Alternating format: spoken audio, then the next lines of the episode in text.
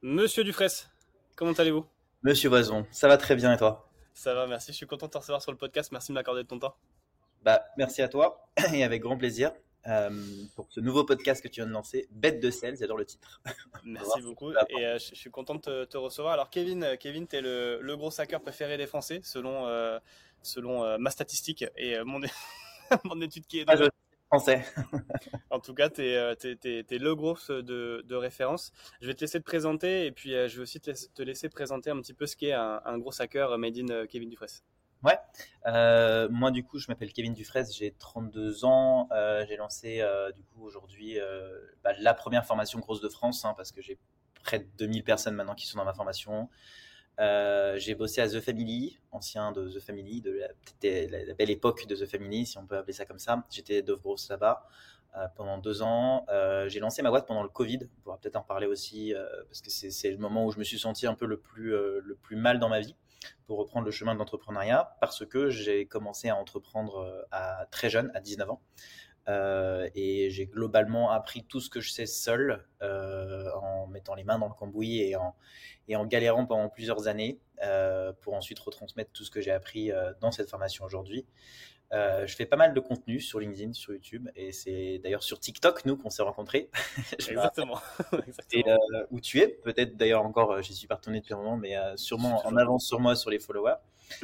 Euh, et voilà, j'aimais bien ton approche, on a commencé, c'est d'ailleurs c'est comme ça qu'on s'est rencontrés. Donc euh, voilà, globalement. Bon, et moi, du coup, euh, tu m'as réconcilié avec, euh, avec le LinkedIn. On en parlera aussi peut-être, mais euh, je, je, mm. je, trouve ça marrant comment les réseaux permettent de et connecter et peut-être changer certaines, certaines approches. Top, merci pour ton parcours. Et est-ce que tu peux expliquer ce qu'est un gros hacker? Un gros hacker, euh, c'est quelqu'un qui va contourner les systèmes pour aller chercher quelque chose. Euh, c'est souvent des personnes qui sont très créatives, des personnes dont l'école ça a été un peu un calvaire parce qu'ils n'ont jamais pu euh, inventer ou trouver des moyens plus optimum ou optimisés de résoudre des solutions. Euh, c'est un esprit assez tech, technique euh, qui sait comprendre les choses rapidement et qui les exécute très rapidement.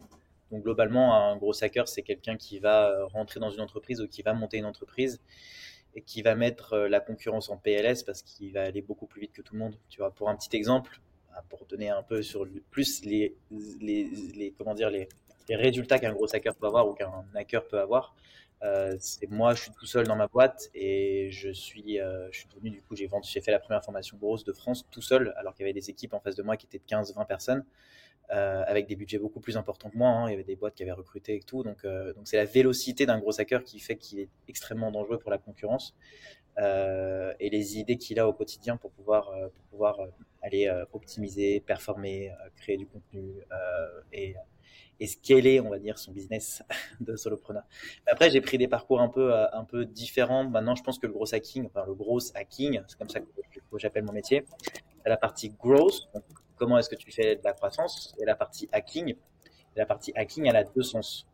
Le premier sens, c'est effectivement pirate informatique. Tu m'as vu faire des trucs un peu border. Donc, euh, dernière fois, j'ai expliqué comment euh, trouver les emails personnels, perso professionnels des gens, comment automatiser Tinder, comment automatiser Facebook. Voilà, pour trouver du business. Euh, donc, pirate informatique et aussi le côté hack. Donc, euh, un, un, hack, ça a été défini dans les années 80 dans le Harvard Blog euh, Business, je ne sais plus exactement le nom du, du dans le blog d'Harvard, où le, la personne avait défini un hacker comme quelqu'un qui réfléchit avec originalité et astuce. Euh, donc c'est ce que je disais un peu au début, c'est comment est-ce que tu vas contourner les systèmes, et, c'est ce qu'en fait aujourd'hui le métier de gros hacker, c'est comme ça qu'on peut le définir. Merci beaucoup pour, euh, pour les précisions. Est-ce qu'on peut dire qu'un gros hacker, c'est un peu, bon déjà tu as dit l'ennemi de la concurrence, mais un peu l'ennemi des, des commerciaux et l'ennemi des sales? Au contraire, j'ai envie de te dire, genre, c'est les meilleures personnes euh, que j'ai formées sont devenues euh, étaient commerciaux à la base, euh, parce que la seule chose qui va manquer à un gros hacker, ça va être sûrement son sa capacité à vendre, euh, parce que lui c'est quelqu'un d'assez euh, technique, créatif. Donc euh, si tu rajoutes à ça la notion business, terre à terre, offre, produit, euh, t'en fais quelqu'un d'extrêmement dangereux. Donc ça, c'est la première chose. C'est-à-dire que si tu es commercial et que tu veux faire du gros, pour moi, c'est un, compromis énorme pour pouvoir trouver des leads euh, et, être très bon dans la vente. Euh, tu vois, c'est Chris Cholin, le mec de LinkedIn, là, qui avait fait utiliser une de mes techniques. Tu as vu son calendrier de, de rendez-vous qu'il a eu en, en, genre en un post LinkedIn, quoi. Et je pense que c'est pas fini parce qu'il a eu plein de, plein de, plein de gens. Et d'un côté, si tu bosses avec un gros hacker, donc c'est si toi en tant que sales, ça prend le gros, il y a ça. Et si tu bosses avec un gros hacker, c'est lui qui va réussir à optimiser toutes les petites choses qui te prennent énormément de temps pour te mettre vraiment dans le focus de la vente et, et, te mettre, enfin te, te, libérer de toutes les tâches pénibles, que ce soit la création de contrats, la, trouver des informations personnelles ou professionnelles de tes clients, trouver le numéro de téléphone, tu fais ce genre de truc qu'un sales euh, passe ses journées à faire. Quoi. Là, tu disais tout à l'heure que tu es aujourd'hui euh, numéro 1 euh, en termes de formation grosse en France. Combien de temps ça t'a pris? Et quand tu disais que tu as mis la, concurrence en PLS, quels ont été. Qu'est-ce que tu as fait en fait de différence, si c'est possible de partager, qui t'a mmh. justement permis d'en arriver là? Il y a plusieurs choses. je vais faire attention parce que j'ai la, fun fact, c'est que j'ai un, concurrent qui est venu me voir euh, ici à Lisbonne, euh, dont je ne tairai le nom, mais qui, a copié deux trois de mes techniques et qui est déjà en train de me faire chier. Euh, j'ai dû, boire un petit coup et lui dire deux trois trucs que j'avais fait. Donc voilà, faut faire attention en partageant ces techniques. Je pense qu'il y a plusieurs choses. Je vais essayer de t'en donner deux euh, qui pour moi ont été, euh, les plus les plus importantes pour la réussite de ce que j'ai fait. La première, c'est effectivement de créer le produit ou la solution parfaite pour un type de client précis. Et c'est ce que je disais. Je faisais le rapport avec la vente parce que c'est quand même l'objectif de ce podcast. pour moi, il n'y a jamais personne qui va dire non à quelque chose qui va l'aider à résoudre un problème.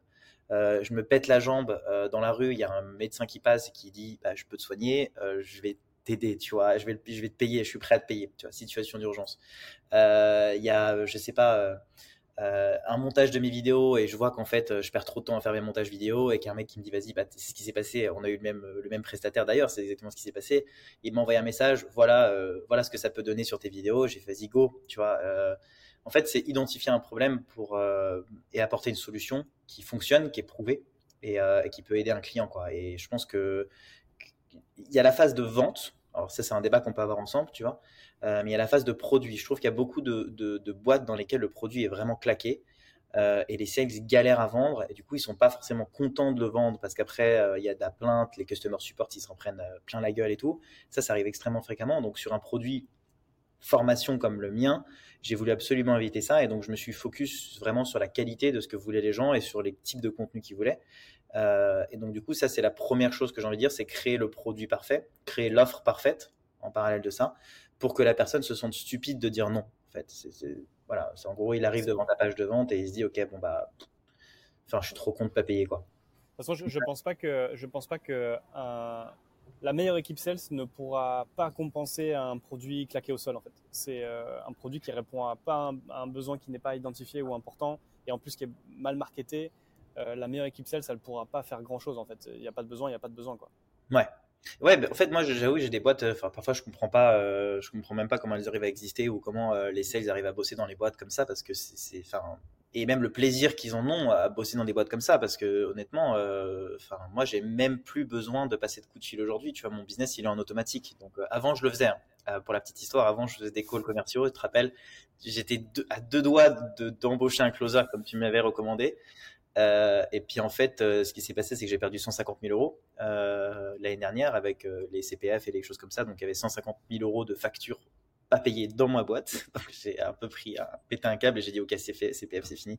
Et j'ai pris des décisions radicales pour justement changer cette approche et me dire ok faut plus que faut que j'élimine cette passerelle de, la vente et que je fasse de la vente automatique. Et en fait c'était des, choses, des souffrances euh, obligatoires à vivre pour moi. Ça c'est aussi peut-être la deuxième chose.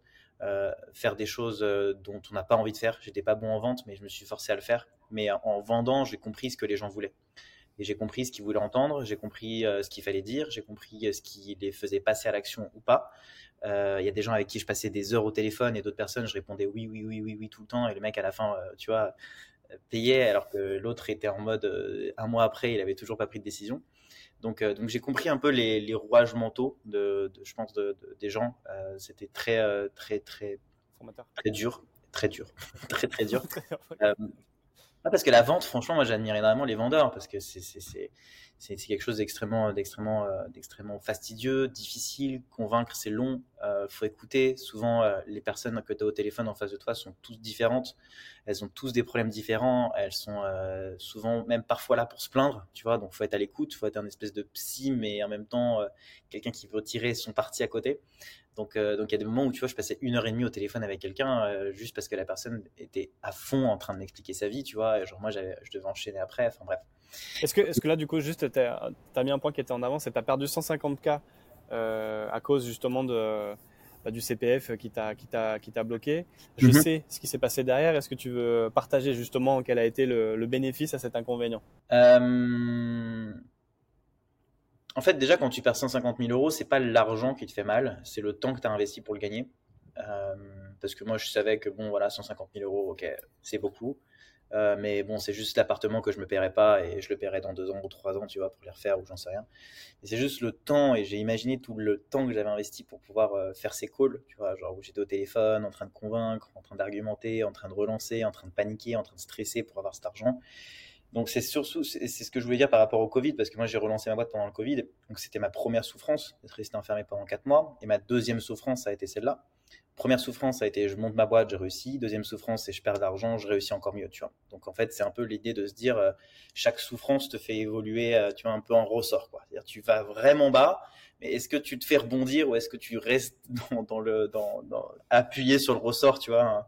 C'est-à-dire quelle est la solidité de ton ressort, en fait? C'est un peu ça l'entrepreneuriat, tu vois. C'est est-ce que tu vas baisser Qu'est-ce qui s'est passé mentalement, genre quand il y a eu ce, ce, gros down? Parce qu'on peut, tu vois, on parle souvent de oui, il faut être résilient, mais là, quand ça, quand ça tombe sur le coin de la tronche. Euh, Franchement, pendant pendant deux semaines, une semaine, une semaine, j'étais vraiment au plus bas. Je, je, faisais toujours les mêmes choses et tout. Et, euh, et en fait, euh, ce qui a fait la différence, je pense, c'est de prendre des décisions radicales. Euh, c'est-à-dire que quand il y a quelque chose qui marche pas ou plus ou qui est pas optimisé, euh, il faut changer. Moi, je pouvais pas me dédoubler euh, pour. Mon objectif, c'était mon, mon, mon, mindset a changé parce qu'à l'époque, je faisais OK, je dois faire, je dois faire 15, 30 000 euros par mois. Si je fais entre 15 et 30 000 euros par mois, je suis content. Tu vois. Là, je me suis dit, il faut que je fasse 200 000 euros dans les deux prochains mois. tu vois? Donc, j'ai changé euh, totalement mindset. Et en fait, je savais que, OK, pour 200 000 euros, il va falloir que je fasse X% de calls, enfin X calls par jour, parce que je faisais que des calls à la base. Donc, je suis tout seul, je peux pas me doubler. Euh, je, peux, je, voilà, je suis obligé de prendre des décisions radicales. Donc, c'était euh, retravailler mon site internet, rechanger mon offre, faire des choses beaucoup plus claires, euh, rajouter vraiment des des offres, euh, tu vois, tout ce qui est euh, offre irrésistible en fait. Euh, genre comment est-ce que tu rajoutes des bonus, comment est-ce que tu. Je me suis lancé à faire des webinars. donc en fait, j'ai, c'est ça le gros, c'est en fait, tu, j'ai envoyé peut-être 20-30 actions par jour, honnêtement. 30 actions marketing, c'est-à-dire j'ai lancé un webinar, j'ai lancé un événement, j'ai lancé, je me suis enregistré pendant toute une journée sur YouTube, j'ai essayé de faire de la R&D, utiliser ChatGPT, lancer une nouvelle formation. Enfin en gros j'ai bombarder, récupérer des emails, euh, créer, des, newsletters, euh, créer des funnels. Enfin, en gros, j'ai tout, tout, tout, tout, tout tenté. Euh, un peu comme si tu semais le chaos, tu vois, et après tu vois si ça marche. Et il y a des trucs qui marchaient et d'autres qui ont moins bien marché. Et du coup, c'est, je pense, c'est l'instant panique qui m'a permis d'apprendre beaucoup plus que ce que j'avais appris en un an. Et je pense que c'est, ouais, pour revenir à ça, ce qui m'a, je pense que tout traumatisme t'amène vers un truc beaucoup plus beau derrière, tu vois, c'est même une rupture ou quoi que ce soit. désolé, il y avait un petit bruit chelou. Euh, mais en tout cas, euh, euh, ouais, c'est ça, c'était vraiment le, truc du ressort. Je pense que c'est une belle image, c'est-à-dire que quand tu es un entrepreneur, forcément, tu vas jumper, mais tu vas atterrir sur le ressort et le ressort va se plier. Et c'est quelle, quelle est la, la, puissance de ton ressort? Est-ce que tu vas vraiment décoller ou est-ce que tu vas juste faire un petit saut et stagner? Euh, et donc, du coup, moi, sur ça, ça a été, euh, ça a été cette prise de conscience-là. Et pour revenir sur ta première question, je pense que ça a été euh, cet aspect de faire un bon produit. Et le deuxième aspect, c'est, je pense, la constance. je pense que c'est ce qui manque beaucoup aux entrepreneurs aussi d'aujourd'hui, c'est de ne pas abandonner. alors, il y, y, a plusieurs choses dans ça, de ne pas abandonner. Et la première, c'est échouer vite, adapter vite. C'est-à-dire que la chance que vous avez, c'est si vous abandonnez pas, forcément, vous avez plus de chances de réussir. Euh, si tu postes 20 fois par jour sur LinkedIn, il y a un moment, forcément, il y a un post qui va devenir viral, tu vois. Euh, si tu postes 20 fois par jour, tu as forcément un moment où tu vas apprendre qu'est-ce qui marche. C'est ce dernier point qui est important pour moi dans, dans l'entrepreneuriat, c'est juste de se dire, OK, tu fais 20 posts par jour, est-ce que tu fais 20 fois la même connerie ou est-ce que tu fais 5 fois une connerie deux fois une connerie moins importante, cinq fois une connerie encore moins importante pour arriver en fait à quelque chose qui fonctionne beaucoup mieux à la fin des 20 fois, tu vois. Faut se dire, ça c'est compliqué, c'est peut-être compliqué de, de le voir parce qu'en fait quand tu es tout seul, tu sais, c'est comme quelqu'un qui va, je sais pas, qui va aller à la salle et qui va juste filmer mais qui va regarder avec sa conscience à lui, qui va peut-être se dire, ok, bah là je vois que ça c'est pas bon, etc comment en fait ça, peut être dur en fait de dire euh, ok je vois qu'en fait j'ai fait 20 postes mais je comprends pas en fait qu'est-ce qui merde en fait tu vois sur les sur les 20 postes en fait et comment tu en arrives à te dire ok bah là il y a peut-être un problème quoi. Hmm. alors pour moi il y a, y, a, y, a, y a une leçon que j'ai apprise c'est qu'il y a une seule chose qui m'importe c'est le chiffre d'affaires euh, de ma boîte. J'en ai rien à foutre de mon ego j'en ai rien à foutre de faire un truc qui marche pas euh, j'ai pas vendre des pizzas si tout le monde veut des pâtes tu vois. Euh, et même, je vais pas euh, vendre des pizzas si je suis le seul à aimer les pizzas. Enfin, tu vois, bref, euh, pizza à l'ananas. Ce que je veux dire, c'est qu'il y a un moment où moi, en une journée, deux jours, je sais si ça marche ou pas. Tu vois, il n'y a pas de.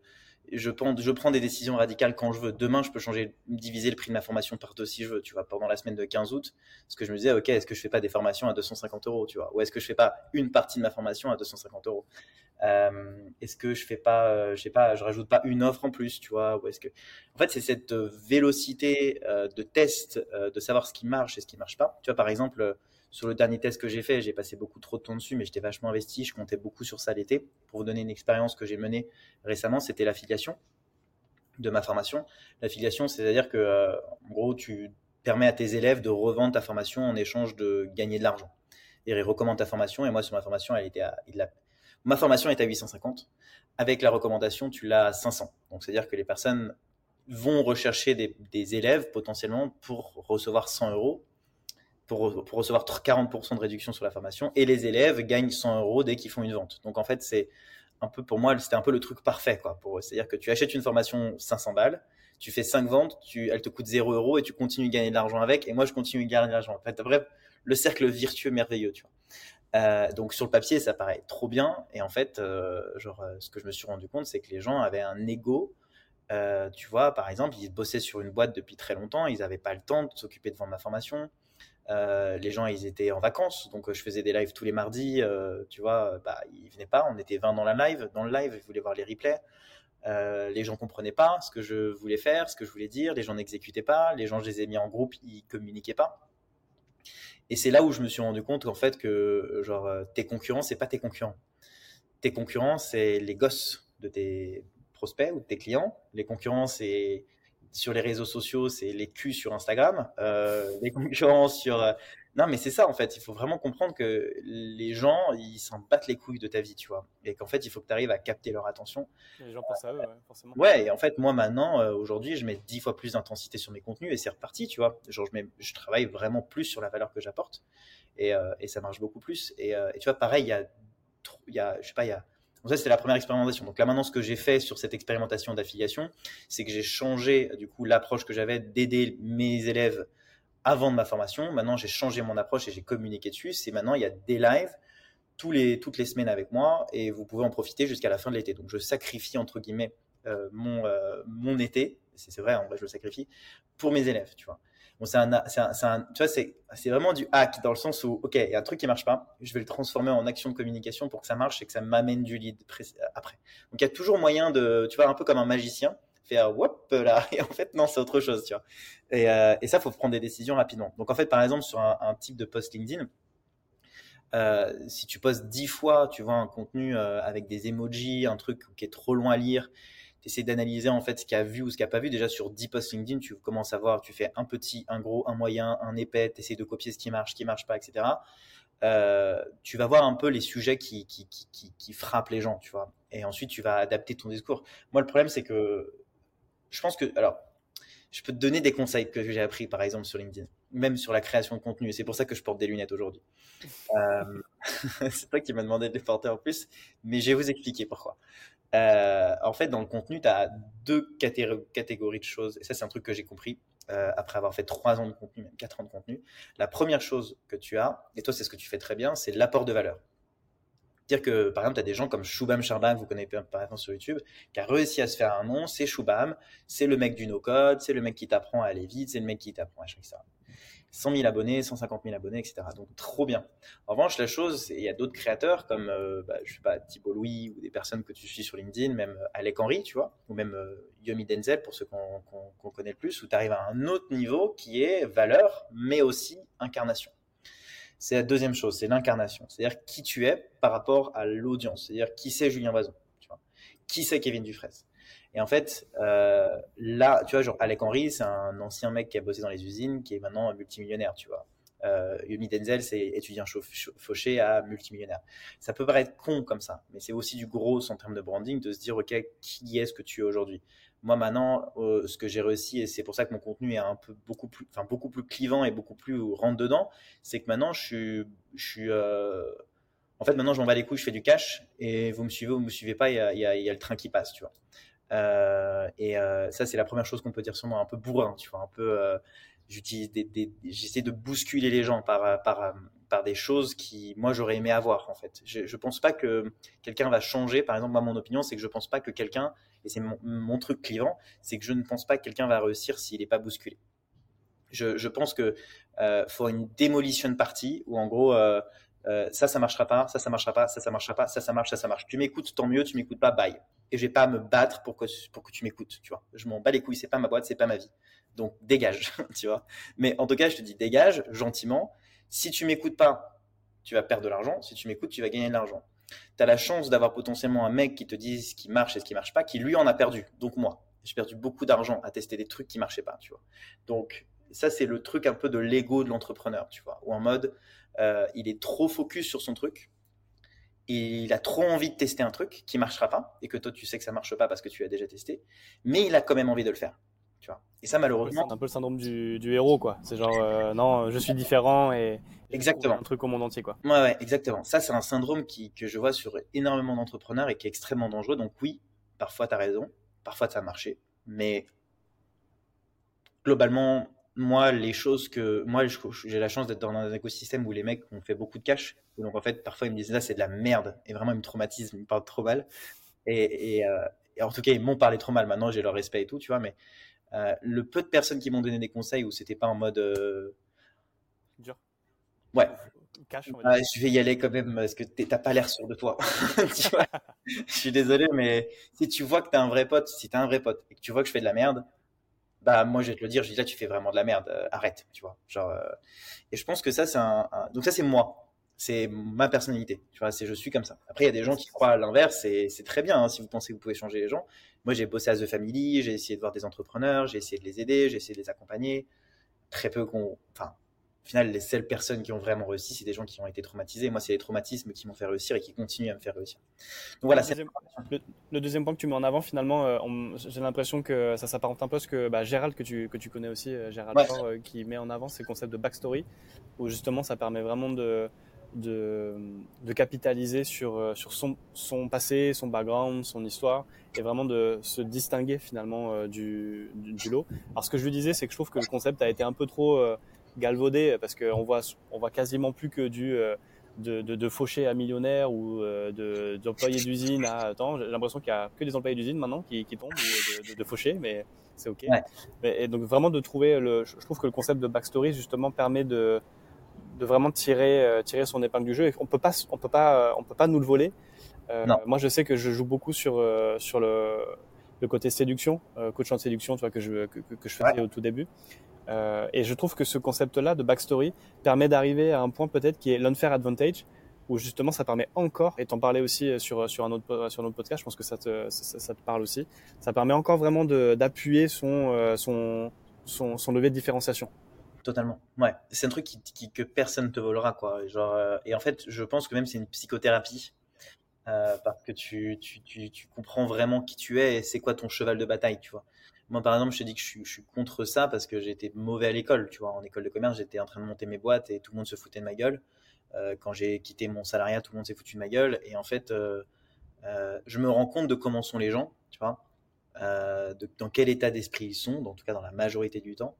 et je pense que, ouais, c'est mon, c'est ma bataille, c'est enlever toutes les il y a un podcast de, de Henry pour, pour leur citer euh, sur, sur, sur ce qu'il disait, mais il a un, podcast qui s'appelle Le Déclic. Et je pense que c'est exactement ce mot-là, en fait. Dans, dans, dans, dans l'entrepreneuriat, tu as des déclics à avoir, en fait. Et les déclics, ils viennent pas dans une discussion de bar, tu vois, ou dans un truc. Euh, ils, se ils, viennent dans, un, dans, une période de difficulté où, en fait, euh, un mec va te dire un truc qui est un peu en avance sur toi. Donc, moi, j'écoute pas les gens qui sont. Moi, j'écoute que les gens qui sont bien en avance. Donc, quand je prends des décisions radicales, c'est un mec, je sais qu'il ne dit pas de la merde, même si parfois ils m'ont dit, Oussama, il a dit beaucoup de merde, tu vois, sur la boîte dans laquelle, dans The Family, plein de fois. Ça arrive, il ne peut pas avoir toujours bon. Euh, en revanche, euh, la capacité que tu vas avoir à repérer ce qui est bon et ce qui est pas bon, et ça, je l'ai beaucoup vu dans, dans les mecs qui, qui, maintenant cartonnent sur LinkedIn. Ou, je vais pas les citer parce que je les déteste, mais euh, enfin, je déteste, je les déteste pas, mais ah, j'ai une histoire personnelle avec, avec, avec certaines personnes que j'ai formées sur LinkedIn et qui ont aucune reconnaissance. Et, euh, et, euh, et, du coup, ça me, ça me, ça me tend euh, de, comment dire, de, il y a, y a, des choses en fait, des gens qui vont comprendre plus rapidement que d'autres, qui ont modélisé plus vite, voilà, et qui vont prendre les, les je sais pas comment dire, le meilleur d'une phrase, tu vois, un peu comme toi quand on s'est parlé la dernière fois, où tu as juste pris le meilleur que ce que j'avais à te donner, tu vois. Et tu savais dans ta tête, ça t'a permis de bousculer des trucs et d'avancer sur des trucs qui fonctionnent. Et, euh, je pense que ça, c'est une caractéristique, tu vois, d'un entrepreneur aussi, euh, que moi j'ai toujours eu. Donc peut-être le troisième point sur ta question originale, euh, qui est, celui-là, qui est juste d'absorber les choses dont tu as besoin, traiter l'information et surtout mettre ton ego mais très très loin. Parce que fait, euh, même si tu penses que tu es au max, tu as toujours des trucs à apprendre. Euh, ça, c'est un truc vraiment bullshit, mais vraiment pour le coup, c'est vrai. pour le coup, ça peut être euh, une phrase bullshit, mais c'est vrai. Tu as toujours des trucs à apprendre et surtout, tu as toujours des trucs à écouter. Il y a toujours des gens qui ont des idées. Euh, et il faut être curieux de les, les, de les, mettre en pratique, tu vois, ouais, pour voir si ça marche. Mais trompe-toi vite, tu vois, échoue vite, adapte vite, tu vois. C'est vraiment euh, tout le temps, tout le temps, tout le temps pareil. Et même, je rajouterais, t'échoues, euh, et tu vois, dans le mot adapter, c'est pour ça que je dis, c'est un peu le truc, ok, tu as, fait de la merde, ça marche pas, mais essaye de trouver le moyen, comme je l'ai fait avec l'affiliation, d'en faire une force, tu vois. Et euh, si tu n'arrives pas, tant pis, tu kills. Mais cette facilité à killer un truc sur lequel euh, tu as bossé pendant six mois, et j'ai bossé pendant six mois sur ce truc, tu vois, euh, et je l'ai killé en deux heures. Et tu vois, c'est ce que je te disais sur le focus, c'est le focus du CA en fait. C'est combien est-ce que mon temps me rapporte? Point. Je n'ai rien à foutre de faire des vues sur LinkedIn. C'est est-ce que mon poste a fait de la vente ou pas? Quel type de poste en fait? Euh, Quelle action en fait? Quel type d'argument me permet de faire de la vente? Donc là, le, le, le, le, focus absolu, pour moi en tout cas, surtout quand tu es solopreneur ou que tu es entrepreneur, c'est le putain de cash flow qui rentre par mois, tu vois. Putain de cash qui rentre par jour même, maintenant aujourd'hui. Moi, je suis dans le focus par jour. Donc, tu vois, euh, genre, Et avant, tu étais plus par focus par mois J'étais focus par mois avant, ouais. Yes, okay. euh, maintenant, je suis vraiment focus par jour. Ouais. Je, je suis pas. Et c'est un, un, un, truc sur lequel j'essaie de sortir parce que c'est assez, euh, assez oppressant. Euh, il y a des jours où, tu vois, j'ai pas fait de vente pendant, pendant un jour. Euh, J'étais là, ouais, putain, ça y est, mon business, il est mort. Euh, j'arriverai plus à faire de vente et tout, tu vois. Genre, c'était horrible. Et donc, d'un côté, ça me fait un traumatisme, ça me remet, moi, dans ce qui marche, c'est-à-dire de me dire, OK, je suis en traumatisme. Je me rappelle qu'en fait, euh, même si je peux faire beaucoup de cash par jour, bah, il y a des jours où je vais rien faire, donc il faut absolument que je, tu vois, le ressort, absolument que je redécolle. Et, et tu vois, genre, c'est passé ce que je vais donner dans le deuxième exemple, c'est qu'il s'est repassé il y a, il y a ouais, une semaine. Bon, c'est les vacances aussi, mais je me trouve pas d'excuses. il y a deux semaines. Euh, vraiment, tu vois, genre, euh, c'est ce que je dis aussi dans une vidéo, c'est que moi, tous les jours, c'est une nouvelle journée. Il y a rien sur mon compte, il y a rien qui est fait, j'ai aucun client. Je recommence tout le temps à zéro. C'est fastidieux, c'est long, c'est chiant. Tout le monde ne peut pas être comme ça, mais c'est ça, moi, qui me permet d'être bon. Euh, et donc du coup, la chose s'était passée il y a une semaine, donc j'avais pas fait de vente un samedi et j'avais fait une seule vente un dimanche. Et j'étais vraiment pendant tout le week-end, j'avais une, une boule ici, genre vraiment, je me suis dit, putain, casse les couilles. Et là, du coup, je me suis dit, bon, qu'est-ce qui marche sur LinkedIn? J'ai regardé un petit peu, j'ai regardé les trucs qui, en ce moment, c'est les trucs tendances, tu vois ce que je disais? J'ai regardé les trucs tendances sur les posts LinkedIn du moment, les trucs qui faisaient le plus de likes, le plus d'engagement. J'ai vu qu'il y avait des carousels, j'ai vu qu'il y avait des petites images avec des trucs dedans, tu vois. Je fais, OK, vas-y, go. Je fais des templates. Je fais 7, 6 slides. Euh, je peux regarder, euh, je sais même plus, mais euh, là, euh, tu vois, genre mardi, j'ai fait 1, 2, 3, 4, 5, 6, 7, 8, 8 ventes, tu vois. Juste sur une slide, quoi. Et, ouais, ouais c'est magnifique. Et genre, du coup, alors qu'avant, je faisais, faisais rien. Et c'est juste la capacité que tu as à rapidement reprendre des décisions. et rapidement, tu vois, itérer dans ta tête, trouver ce qui fonctionne et, et exécuter. exécuter.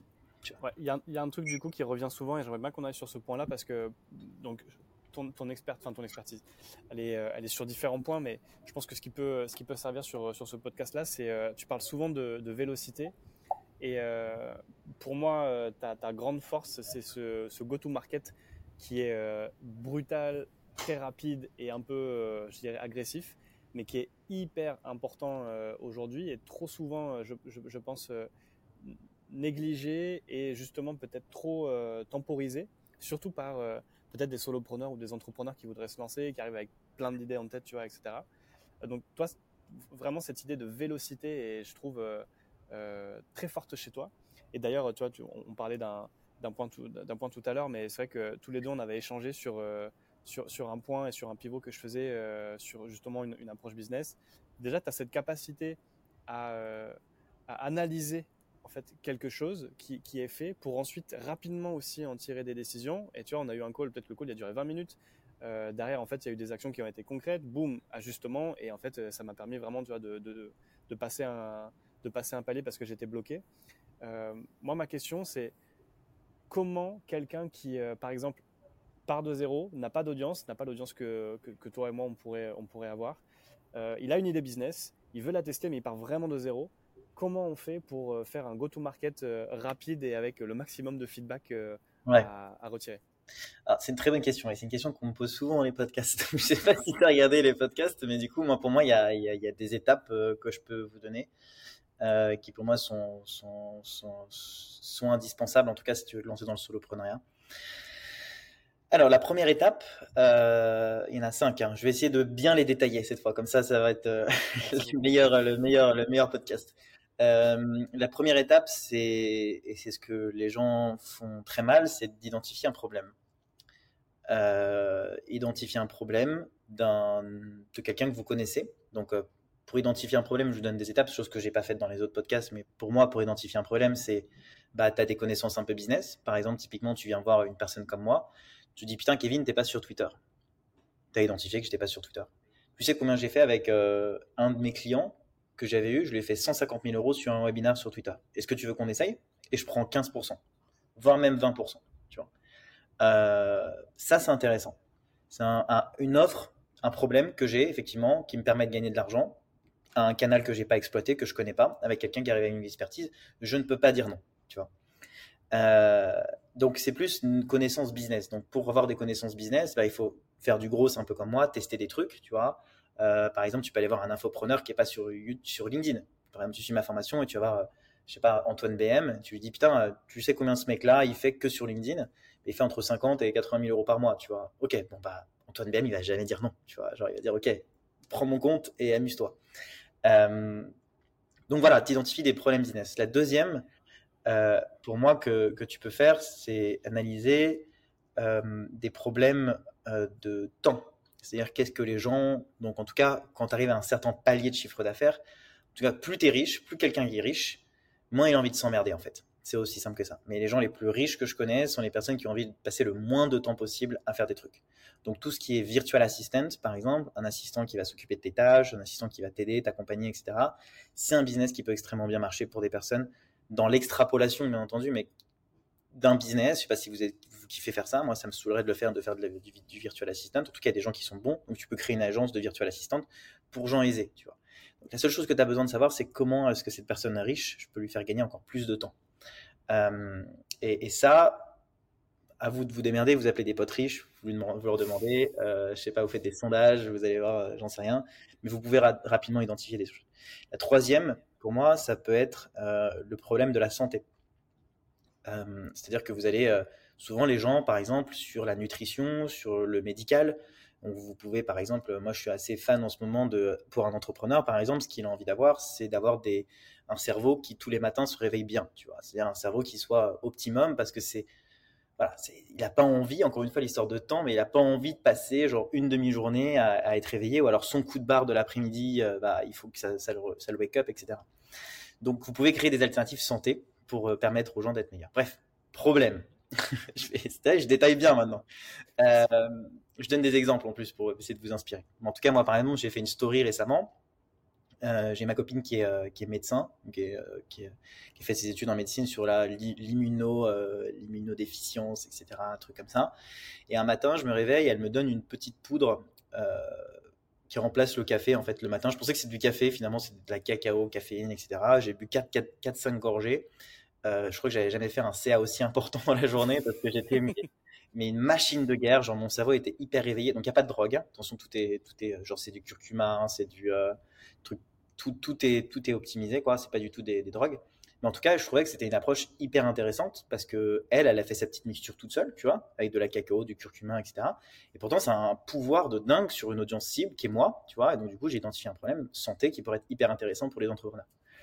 Euh, voilà, ça c'est un projet. J'ai fait une story Insta, j'ai généré, euh, tu vois, euh, même une story, même avec vos potes. Hein, vous n'êtes pas obligé d'avoir une audience, comme tu l'as dit, mais mais euh, une story Insta, vous pouvez. Euh, alors attention, sur ta question, en plus, c'était lié avec l'audience. Donc, par exemple, moi, j'ai commencé à faire mes premières ventes avec mes potes, par exemple. Donc, euh, tu vois, je faisais des stories Insta, donc plusieurs stories écriture.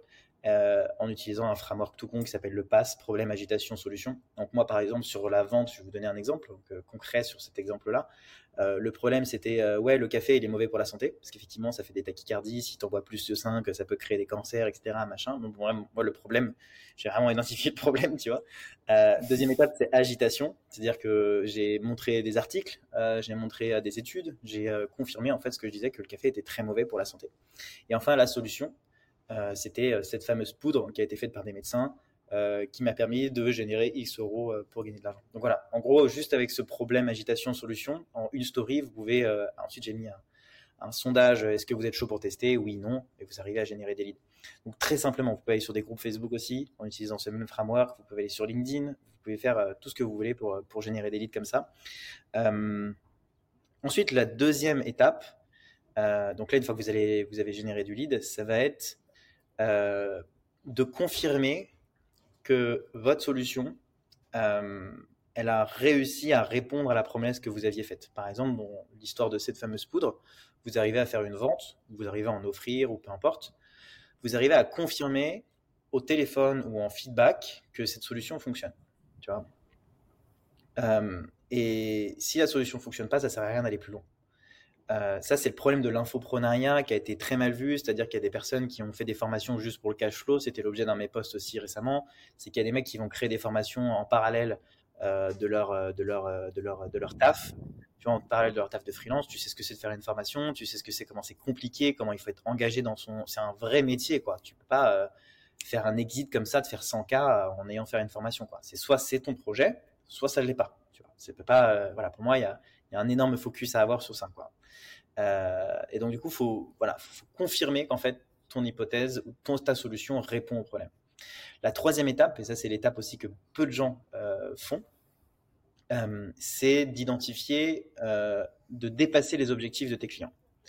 C'est ce que tu fais aussi dans la vente, par exemple, mais je pense que c'est ce que beaucoup font, font dans la vente, mais c'est-à-dire comment est-ce que tu vas moi, par exemple, il y a des choses dans ma formation qui sont assez waouh, tu vois, en mode, euh, ouais, mais putain, je faisais ça à la main, maintenant je peux le faire en deux secondes, tu vois. Euh, et donc, du coup, je sais qu'il y a des éléments dans ma formation qui vont, qui vont faire, tu vois, j'ai même un, un, un, mec de ma formation qui m'a envoyé un message a deux jours. Il m'a dit Putain, euh, j'ai la, j'ai, la tête en. j'ai la bouche ouverte à chaque fois que je regarde les, les contenus de ta formation, tellement que. Il y a une mouche qui rentre dans ma bouche, tellement que je, je suis plâtré par ce que tu racontes. Quoi. Euh, et ça, je sais qu'il y a des effets waouh parce que moi, j'ai mis beaucoup de temps à aller les chercher. Et j'y vais continuer à le faire d'ailleurs avec ChatGPT ou des choses comme ça. Donc, tu dépasses tes objectifs. C'est-à-dire que s'il y a un truc qui se passe mal avec ton client, si euh, je te donne des petits tips, s'il y a un truc qui se passe mal avec ton client, si ton client n'est pas satisfait, il faut qu'il parle, il faut qu'il s'exprime, il faut qu'il dise là ça marche pas, là ce que tu fais c'est de la merde, là ça m'a pas rempli mes objectifs donc je vais pas continuer le mois prochain. Ce qu'il faut c'est closer le mois prochain. Donc tu donnes tout ce que tu as. Et si tu pas raison euh, dès le début, c'est pas grave. C'est tout ce qui est garanti, tu vois, tout ce qui est euh, euh, satisfait et remboursé, satisfait ou remboursé, enfin bref, toutes ces conneries, où le mec se dit, bon ok, ça s'est pas bien passé, mais le mec m'a fait ci, mais le mec fait ça, et puis le mec, c'est la sympathie un peu, tu vois, dans la vente. En fait, comment est-ce que tu vas faire en sorte que la personne reste? Je, je suis proche de lui, il y a une communauté. Tu peux penser à plein de trucs en fait pour améliorer l'expérience client de la personne. Ensuite, la quatrième, donc une fois que la personne a trouvé son problème, tu l'as résolu, euh, tu as dépassé ses attentes, la personne, tu vas voir qu'il y a naturellement d'autres problèmes. Tu vas le voir. Et donc, avec toute cette masse de personnes que tu auras déjà engagées, avec lesquelles tu auras aidé, ils vont te faire beaucoup plus confiance que n'importe qui. Et c'est là où, en fait, tu peux faire un effet de levier hyper intéressant. Donc, moi, par exemple, avec les softwares, par exemple, j'ai une audience de personnes qui font de la prospection, qui font du contenu. Est-ce que je peux essayer de trouver des problèmes que moi je rencontre au quotidien? Donc, par exemple, je suis en train d'essayer de voir comment est-ce que je peux faire avec ChatGPT un outil dans lequel tu partages juste une idée et qui va l'écrire avec mon style, tu vois, en analysant tous les posts que j'ai fait précédemment. Ça peut être un software, tu vois, tout con, ou avec le style d'Oussama ou avec le style de, bref, des, influenceurs. Un truc gratuit, peut-être que je peux le faire gratuit, je le donne gratuit, qui fera une flywheel intéressante sur ma formation en me disant, putain, le mec, il, tu vois, il fait des trucs. Voilà. En fait, dans la quatrième étape du problème, c'est soit vous allez avoir de l'argent, vous monétisez quelque chose, donc un software par exemple, soit vous allez avoir de la visibilité. Par exemple, vous pouvez très bien dire, je vais lancer une mini formation en plus parce que je trouve que c'est pas complet dans la formation actuelle, pour encore plus dépasser les objectifs de, mes clients, tu vois, je l'offre gratos, je m'en fous. En revanche, je sais que les gens vont être tellement contents qu'ils vont en parler autour d'eux. Tu vois, ce que je fais par exemple de l'affiliation deux heures de coaching par, enfin, une heure de coaching par semaine pendant l'été, c'est un sacrifice. Les gens n'ont pas payé pour, c'est pas dans le contrat. À la base, ils ont juste accès à la formation. En revanche, j'offre la possibilité aux personnes de venir une heure gratuitement avec moi sans surcoût. Tu vois. Et ça, en fait, ça m'a rapporté beaucoup plus d'argent que si je l'avais fait payer. Tu vois, je le sais que dans les prochaines semaines, je sais c'est une action de communication en fait. Tu vois, ça me fait pas perdre de temps, ça me fait perdre, ça me fait mieux connaître mes clients, ça me fait, euh, ça me fait kiffer aussi parfois, ça me crée des liens entre eux. Enfin, c'est créer des liens entre eux. Tu vois, ça fait, ça augmente la valeur. Donc, je vais identifier d'autres problèmes. Et la cinquième étape, bah, c'est de repartir en fait sur cette étape-là, c'est-à-dire d'identifier finalement ce que tu veux réussir à, à créer, euh, à créer comme nouvelle solution pour répondre à des problèmes. Et pour citer un exemple d'une boîte, je trouve, qui, qui, a très bien fait ça, maintenant je pense qu'ils sont dans le focus absolu sur la boîte et je pense que tu tu feras pas une 100 millions de dollars compagnie en faisant ça, parce que pour moi le focus est indispensable. Donc par exemple l'étape 4 et 5, euh, elle doit être l'étape 4, si tu veux faire une 100 millions de dollars compagnie, elle doit être attachée à ton corps de métier actuel. Tu vois, c'est-à-dire que tu peux pas partir euh, comme a fait l'Emlist, en gros. Tu vois, l'Empire, c'est une boîte dans laquelle il y a plusieurs petits projets. Tu vois, donc il y a l'Empod qui permet de, liker des publications sur LinkedIn, il y a l'Emlist qui permet d'envoyer des messages, euh, il y a l'Emstack, donc un outil de stack. Et donc en fait, ils ont une espèce d'harmonie d'outils, tu vois, qui leur permettent d'avoir un, centre de, gravité hyper intéressant. Moi, je trouve que ce modèle est hyper intéressant. Euh, j'aimerais bien justement parler avec, avec, avec Guillaume pour voir comment est-ce qu'il compte juxtaposer toutes ces idées en même temps. Mais, euh, mais effectivement, je pense que au vu de sa stratégie actuelle, euh, il est en train de se focus vraiment sur un produit qui va amener à 100 millions. Tu vois. Euh, parce que le, le, défocus de se concentrer sur l'Empod, de se concentrer sur l'Emstack, c'est du temps, tu vois.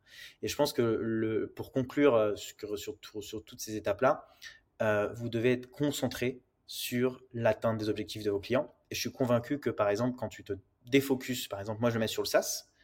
Pendant deux jours, deux semaines, trois semaines, je vais essayer, je vais être moins avec mes clients. Ça peut se ressentir et ça pourra se ressentir sur mon CA. Donc, encore une fois, échoue vite, adapte-toi vite. En gros, plus vite j'aurais échoué, plus vite je pourrais revenir sur ce qui marche. Donc, surtout quand tu es solopreneur, en fait, il y a beaucoup de choses où tu peux te faire défocus. Euh, et donc, du coup, il faut, juste bombarder. Donc, mets-toi dans ton tube et tu bombardes. Merci, beaucoup pour euh, ces étapes et d'avoir détaillé avec des exemples. En plus, euh, c'est canon. Moi, toi, plus, je t'écoute parler et, euh, et, plus je suis en train de me dire quelque chose, c'est que le, gros hacker, je le voyais un peu comme un feignant. Genre vraiment, tu vois, le, le, mec qui cherche à gagner le plus de temps possible.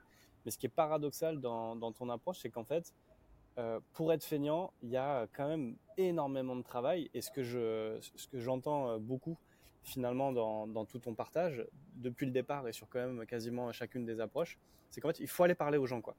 Et que sans ton marché et sans tes clients, euh, t'es pas grand chose. Et qu'en fait même avec euh, toute la stack d'outils et toute l'expertise que tu as aujourd'hui pour aller euh, te confronter à un marché, on n'enlève pas euh, le besoin finalement d'aller parler à ses clients. Toi tu disais tout à l'heure en fait, tu as as pris des calls et même si ça ne t'a pas plu, as quand même eu des retours clients qui t'ont aidé justement à, implémenter et itérer derrière. Euh, même du coup sur, euh, sur tes étapes, on retrouve ce, quand même ce besoin de va parler en fait à ton marché.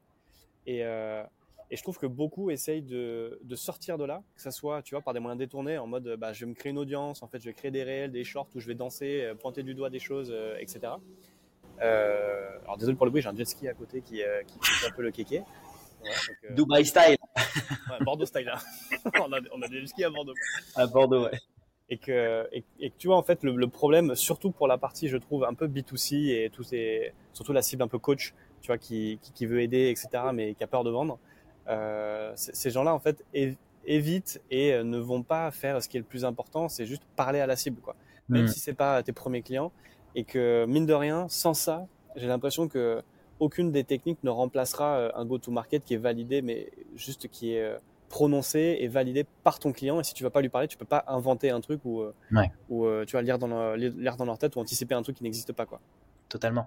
Bah, alors, sur ce que tu as dit sur les influenceurs, si tu veux euh, faire des danses TikTok, tu es plutôt mignonne et qu'en fait, ton modèle économique, c'est de vendre à des marques euh, des t-shirts que tu vas porter en, montant tes, tes, boobs sur, euh, sur TikTok, c'est un très bon modèle économique. Si tu veux accepter des gens sur ton OnlyFans, c'est un très bon modèle économique aujourd'hui. Donc, aujourd'hui, tu as des. Ce que je veux dire par là, c'est que tu as plusieurs systèmes que tu peux te créer toi-même, en fait, pour.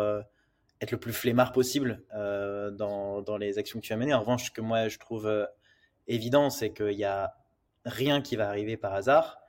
Très peu, il y a très peu de chances que ça arrive par hasard, en tout cas. Euh, et donc, euh, euh, ça implique de faire quand même pas mal de sacrifices, mais c'est sûr que du, de la technicité, du hack, des outils sans un produit qui trouve son audience. Donc, en fait, d'avoir ces techniques-là, ça t'aide plus à identifier très rapidement. Ce que je dis, moi, en 24 heures, je, sais si ça marche ou pas, tu vois. Ça se sent, en fait, ça, ça, ça, ça se palpe. Tu vois, tu as des gens qui t'envoient des MP, tu as des gens qui, qui, te, qui te demandent, tu vois, tu te fais bombarder de messages. Euh, le, le, market fit, c'est ça, c'est t'envoies un message, tu as un certain, certaine intensité, tu vois, si t'arrives, moi j'ai les capacités aujourd'hui, c'est ce que j'en sais dans la formation aussi sur le copywriting, donc de réussir à vendre, vous pouvez le faire avec Pass, la solution que je vous ai donnée, mais tu arrives très rapidement à savoir si euh, les personnes vont vraiment être chauds ou pas, quoi, tu vois, tu, tu peux le sentir. Après, payer, pas payer, euh, ça, ça, ça, ça, ça, ça, se, gratuit ou pas gratuit, c'est que je veux dire. Tu vois là, moi mon SaaS, je fais pratiquement le rendre gratos, mais c'est parce que je le rends pratiquement gratos parce que j'ai envie d'avoir des feedbacks, des retours, tu vois, j'ai envie d'avoir de l'usage, j'ai envie d'avoir des et après j'augmenterai mon prix. Donc tu vois, ça c'est un truc euh, aussi que les gens ont pas trop en tête, c'est que rien n'est figé en fait dans le marché. Tout bouge. Euh, moi ma formation, elle peut devenir has demain, euh, mais un concurrent peut arriver, euh, il y a le marché qui finalement, euh, il y, a, trouvé mieux, tu vois. Enfin bref, il y a plein de trucs qui peuvent arriver. Donc c'est l'adaptabilité qui est hyper importante à ton marché, la vision que tu en as, la bataille que tu, que tu mets tous les jours euh, vers, vers cet objectif-là. Mais ce qui est sûr, sûr et certain, c'est que imagine la puissance de frappe que tu as avec mes techniques sur un produit qui a un market fit de gros bâtard, tu vois. C'est-à-dire que limite, un mec a un, market fit, alors pour ceux qui savent pas ce que c'est, c'est la rencontre d'un marché sur un produit sur son marché ou d'un service sur son marché, euh, qui est capable de, en gros, les gens, les gens payent, les gens recommandent et les gens euh, utilisent votre produit, votre solution, euh, votre service. Et, et ça, c'est un peu le graal de l'entrepreneuriat. C'est-à-dire que beaucoup de gens vont travailler dans leur coin, alors qu'en fait, moi, et c'est ce que je dis très souvent à des potes, par exemple, qui ont des idées, les gens vont travailler sur leur process. J'ai un pote qui a fait ça, c'est-à-dire non mais si j'ai des clients, tu comprends, il faut que j'arrive à les accueillir sur une audience, j'arrive à machin, à truc, à bidule. J'ai fait des lancements et je sais pas si tu as répondu au sondage par exemple de la poudre, je n'ai même pas encore envoyé de MP à ces gens-là, tu vois. Je les ai donnés à mon pote et je suis sûr que mon pote ne va même pas leur envoyer de message, tu vois. Parce que lui, il n'est pas prêt dans sa tête à leur envoyer de message. Donc en fait, moi je m'en fous. Les gens ils vont pas chialer en fait, tu vois? Ils vont pas chialer parce qu'ils ont pas leur poudre. Il y a toujours le café, il y a toujours des alternatives. Et si c'est pas lui, ce sera un autre. Et je suis sûr qu'ils ont déjà oublié, tu vois. Euh, mais en fait, moi je m'amuse parfois à juste me dire putain ça pourrait être une bonne idée. Allez vas-y, je fais un post, tu vois. Ah tiens ça peut être une bonne idée. Allez vas-y, tu vois, je, je vais je vais euh, je vais envoyer ça à ma newsletter. Même si ça arrive pas, c'est pas grave, tu vois. J'avais fait un truc d'ailleurs euh, récemment. Enfin, j'étais à Bali, j'étais, j'avais pas fait j'avais fait une vente, je crois, ou deux sur là. Je me suis dit putain, vas-y, fais chier, faut que je trouve une idée. Et la veille, j'avais rencontré un, pote à Bali qui m'avait dit vas-y, viens, euh, viens m'aider deux secondes et tout euh, sur mon business et tout. Et j'avais analysé son marché, j'ai regardé les concurrents, j'ai regardé son truc, j'ai essayé de comprendre, j'ai posé quelques questions. On a passé les 30-35 minutes 30-45 minutes ensemble. Euh, je lui ai donné une cinquantaine d'actions à mener. Donc, j'ai enregistré mon ordinateur et je lui ai dit voilà, tu fais ça, tu fais ci, tu fais ça, tu fais ci, tu fais ça, machin. Donc, je lui ai donné une plan d'action clé en main. J'ai dit putain, c'est cool en fait, je suis capable de faire ça. Allons voir si je peux le tester sur le marché. Et, euh, du coup, j'ai fait juste un post en disant euh, bon, voilà, je vais sûrement perdre de l'oseille à faire ça et ça va me faire chier. Mais voilà, pour 500 balles, je vous fais une vidéo de, de, de 5-10 minutes où je vous fais toutes vos stratégies pour, pour, pour votre stratégie de lancement pour votre boîte. Bah, ce jour-là, j'avais fait 5000 balles, tu vois. Mais c'était pas suffisant. Si j'en avais fait 100 000, je l'aurais industrialisé, tu vois. Mais j'en ai fait que 5000 sur un, Ouais, sur un, un poste qui avait fait. Euh... Je peux essayer de te donner un ratio, si tu veux. Sur, après, du coup, tu sur... tu... après, on peut se dire, ok, mais est-ce que du coup, c'est pas trop rapide pour se dire, euh, c'est pas suffisant? Tu fais un premier lancement, enfin, tu fais juste un poste avec une idée qui te rapporte en plus du cash. On pourrait se dire, bon, bah là, j'ai un premier, j'ai un produit market fit. C'est un, un mar... Ah oui, tu as un market fit, clairement. Oui, oui, tu as, as, un market fit. Euh, j'ai un market fit. Euh, je dis pas que c'est un mauvais market fit, mais c'est juste que pour l'énergie que je vais y mettre d'analyser un post, faire une vidéo, l'envoyer, si le mec se plaint, si le mec me fait chier, bref. Tu vois, c'est toutes ces charges mentales en fait que j'ai pas forcément envie d'avoir. Donc c'est plus la scalabilité de ton marketing. Euh, en gros, euh, oui, tu peux passer, moi je peux offrir 10 heures de formation si je veux, et genre, euh, mais ben non, ça me fait chier, tu vois. Même il y a même des boîtes qui, moi j'ai refusé une très grosse boîte il y a quelques jours parce que je sais, je, qui me donnait un bon paquet de thunes, tu vois. Mais j'ai dit non, genre, enfin, ça m'intéresse pas parce que c'est pas, c'est pas ce qui me fait kiffer. Je préfère créer une communauté, tu vois. Je préfère, je sais pas, faire une nouvelle formation. Je préfère euh, faire un SaaS. Je préfère euh, m'associer sur d'autres projets. Je préfère euh, investir dans l'immobilier ou dans des boîtes. là, je suis en train de me créer un petit studio dans mon appartement, tu vois. Pourquoi pas en faire un business plus tard, tester un market fit.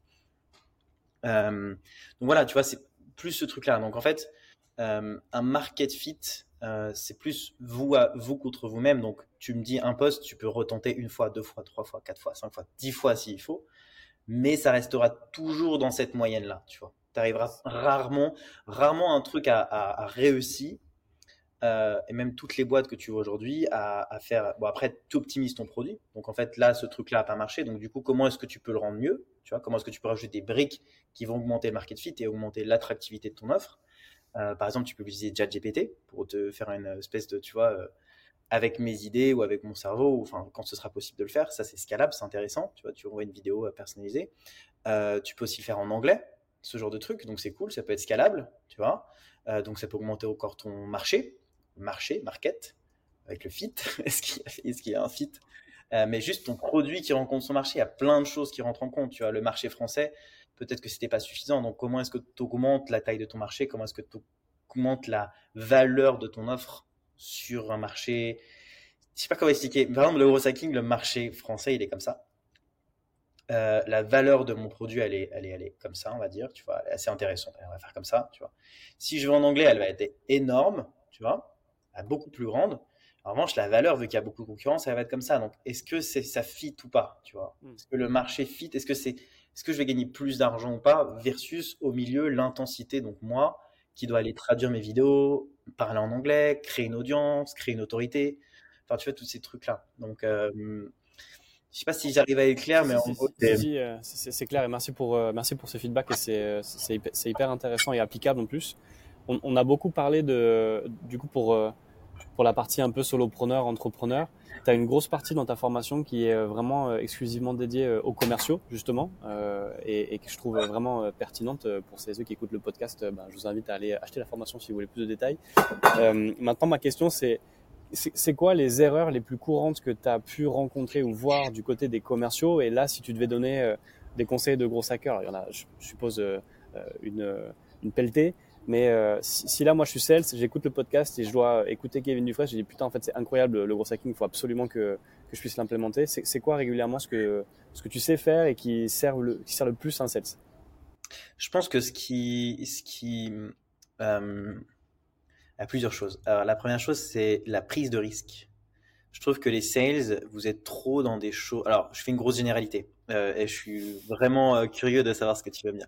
Mais je trouve que les sales, il y en a rarement que j'ai vu qui avaient vraiment une prise de risque, tu vois, qui prenaient vraiment des, ils sont dans leur process, ils ont leur petit CRM et ils suivent un parcours, tu vois. Donc un truc, un fixe mindset, qui ne peut pas du tout coller avec un gros mindset. Ce que je veux dire par là, c'est un, fixe gros mindset, c'est deux mentalités différentes. C'est-à-dire qu'il y a une étude qui a été faite très rapidement à Stanford sur des élèves euh, dans laquelle la, personne, euh, une, scientifique, une chercheuse plutôt, a fait des études sur les gens qui avaient réussi, qui avaient une belle famille, qui avaient un bon boulot, qui étaient heureux, et les gens qui se sentaient frustrés, euh, pas heureux dans leur vie, etc. Donc ça a commencé à très petite section, et elle a identifié deux types de mentalités, fixe et grosse mindset. Pour moi, le gros hacking, c'est la définition même du gros mindset. Tu vas toujours se remettre en question, toujours chercher d'optimiser, être content quand ça a échoué parce que tu as appris. C'est ça le gros mindset. Le fixe mindset, ça va être plus, ok, bah, je suis des étapes, j'ai pas envie d'échouer, j'ai peur de prendre des risques, j'ai peur de tu vas faire d'autres choses que ce, que ce qui existe déjà. Donc déjà, pour moi, il y a, y a, une caractéristique de, de sales comme ça qui m'a toujours vachement perturbé parce que j'arrivais avec euh, plein de nouvelles idées, plein de nouvelles techniques et jamais rien n'avait été mis en place. Deuxième chose, c'est qu'en fait, euh, pour moi, il faut aimer contourner les systèmes. Tu vois, c'est un peu ma, phrase.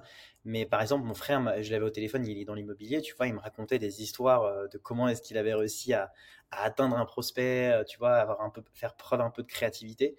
On s'est un peu lié avec la prise de risque, mais c'est-à-dire, putain, mais regarde, toi, tu es sales, tu fais du contenu en ligne, tu arrives à générer des leads de malade, tu arrives à faire un CA de fou.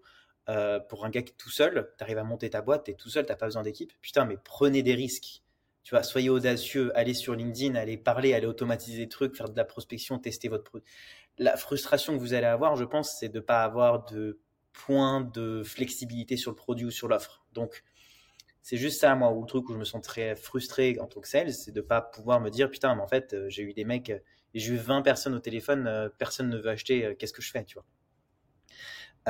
donc, moi, c'est ouais, c'est cette euh, c'est ce côté vachement créativité, prise de risque. Euh, je suis sûr que si vous allez sur LinkedIn, vous allez générer du lead. Je suis sûr que si vous travaillez votre personal branding, vous allez sur LinkedIn. Je suis sûr que si vous euh, suivez les actions de prospection que je vous mets dans la formation, vous allez trouver des leads. Vous allez augmenter votre audience, même sur Facebook. Pourquoi est-ce que vous ne créez pas des, des leads magnettes Tu aujourd'hui, vous, vous avez la capacité de créer un lead magnet en deux secondes sur Canva, quoi. Tu vois, enfin, c'est pas une landing page, il suffit juste de demander à votre service tech de connecter votre DNS. Donc, je ne vais pas rentrer dans les détails, mais putain, ça y est, vous avez un site internet avec, Webflow en deux secondes. Donc, comment est-ce que tu allies pour moi euh, la vélocité de la tech avec la créativité du gros pour pouvoir créer en fait un espèce de mini CEO Tu vois, en gros, tu as un mini CEO d'une de tes boîtes. Comment est-ce que tu vas tester des, choses qui n'ont jamais été testées avant? Qui peuvent pas te ramener 2-3 litres par jour, mais qui peuvent t'en ramener 20, tu vois. Bah, je trouve que là où je, là, où je te rejoins, c'est que quand tu es les sales, ils ont vraiment beaucoup plus euh, l'état d'esprit de je vais contribuer en fait à aider un business parce que c'est pas mon business. Donc l'avantage de ça, c'est qu'il y a un côté servabilité et et, euh, et, euh, et un peu fidélité aussi du sales envers ta boîte qui est, qui, est importante. Maintenant, euh, on va donner à un sales, bah tiens, regarde, canaux d'acquisition qu'on a essayé, qu'on a essayé, c'est si, on a fait ça, et donc du coup, va là-dessus, fais comme ça. Les sales vont être très exécutants dans, dans, dans la tâche.